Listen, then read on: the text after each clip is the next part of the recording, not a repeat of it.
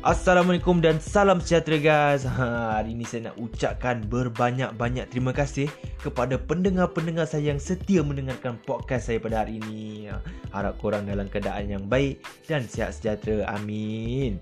Okey, kepada siapa yang baru mendengarkan podcast saya pada hari ini, selamat datang ke Emcee R T P News. Dia membincangkan atau membahas tentang isu-isu terkini. Seperti biasa guys, saya Carol Alfieq.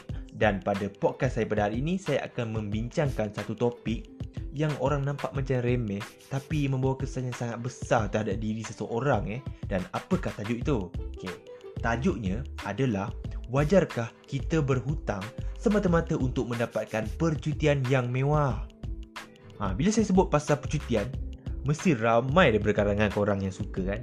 Ha, lebih-lebih lagi yang kaki travel, yang suka melancong ke luar negara. Tapi bila kita lihat balik, zaman sekarang ni, ramai sangat tahu orang yang berhutang demi untuk mendapatkan sesebuah kemewahan. Ha, lebih-lebih lagi orang yang berhutang untuk mendapatkan percutian yang mewah ni lah. Ha, mungkin diorang buat semua ni sebab diorang kejarkan trend masa kini. Sebab kan kalau kita tak kejar trend masa kini kan, kita akan dikira ketinggalan zaman, orang katalah. Dan satu lagi, mungkin mereka ni terlalu taksub melihat rakan-rakan mereka yang telah memaparkan kemewahan ataupun percutian mereka, uh, kawan mereka yang mewah di media sosial, membuatkan mereka nak ikut macam apa yang kawan mereka buat. Oh, benda ni sangat bahaya guys. So korang kena take note. Okey, kita berbalik pada topik asal kita. Adakah wajar ataupun tidak? Bagi pendapat saya, benda ni memang tak wajar langsung. Sebab apa kita nak berhutang untuk mendapatkan percutian yang mewah? Benda ni dia akan beri kesan yang sangat teruk pada diri seseorang tau. Okay, saya bagi dua sebab. Sebab yang pertama, benda ni akan memberikan impak yang besar terhadap diri seseorang di masa akan datang. Selalunya, apa yang kita buat pada masa kini, benda ni akan memberi kesan kepada masa depan kita. Sebab itulah orang kata, kalau kita nak berjaya di masa hadapan, kita kena buat yang terbaik di masa kini untuk memudahkan kita di masa hadapan. Memang manusia zaman sekarang ni, dia tak akan pernah menyesal tau dengan apa yang mereka buat pada masa kini. Sebab mereka tak nampak kesannya sekarang. Memang sekarang kita Memang kita tak nampak kan. Sebab manusia ni dia tak akan pernah menyesal jika perkara tersebut tidak berlaku kepada mereka pada waktu sekarang. ha, So manusia ni kena dedahkan kesannya sekarang, baru mereka rasa menyesal. Kalau mereka tak nampak, mereka akan terus buat. Dan satu lagi, kebanyakan mereka ni yang berhutang ni, selalunya mereka akan yakin tau yang mereka mampu untuk membayar hutang tu kembali. Padahal benda tu agak mustahil lah. Sebab mereka dah pergi tempat yang mewah, dah bercuti di tempat yang mewah, mestilah telah menelan kos yang sangat banyak kan. ha, Dan mereka mungkin pinjam duit yang sangat banyak daripada seseorang. Itu yang membuatkan mereka akan rasa tertekan untuk membayar kembali wang tersebut. ha, Bila dah happy-happy bercuti, bila balik rasa tertekan. okay.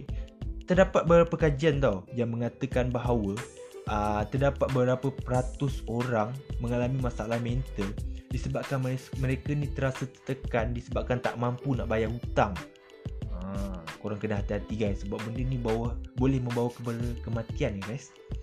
Okay, memang saya akui kalau mendapatkan percutian yang mewah ini memang idaman setiap individu.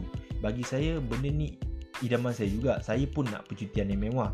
Tapi korang kena ingat, kalau korang bercuti dalam keadaan yang hutang, korang rasa percutian korang tu penuh makna ke?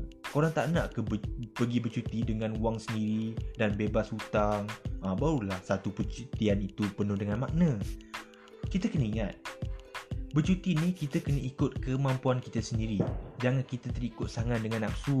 Memang kita tak dapat nak kawal nafsu kita, tapi sekurang-kurangnya kita kena sedar atas kemampuan diri kita sendiri.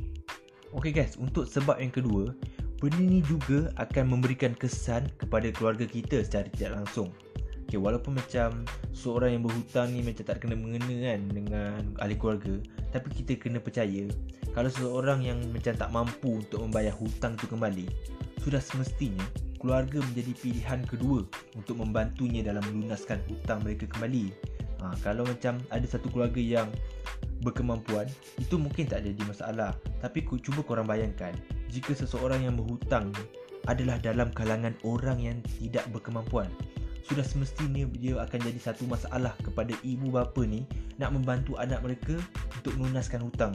Ha, terpaksalah mereka korek tabung, keluarkan wang simpanan mereka, ataupun bekerja mencari duit semata-mata untuk melunaskan hutang anak-anak mereka ni. So korang kena ingat, jangan disebabkan korang kerja trend, korang nak tak nak uh, ketinggalan zaman, korang nak tiru macam kawan-kawan korang, korang dah menyusahkan ibu bapa korang sendiri. Korang kena ingat, ibu bapa ni lah membesarkan kita, lah memelihara kita dari kecil hingga besar. So kalau kita dah besar ni, kita kena balas balik jasa ibu bapa kita, ya guys. Okay guys, kita dah berada di penghujung podcast kita lah guys. So, sedikit kesimpulan lah daripada topik yang telah saya bahaskan. Yang pertama adalah, kita kena ingat, jika kita nak melancong boleh, tak ada masalah. Tapi kita kena ikut kemampuan kita sendiri. Sesebuah percutian tu bukan semata-mata untuk kita kelihatan mewah, tetapi ia adalah semata-mata untuk kita mengisi masa lapang dan meluangkan masa dengan yang tersayang.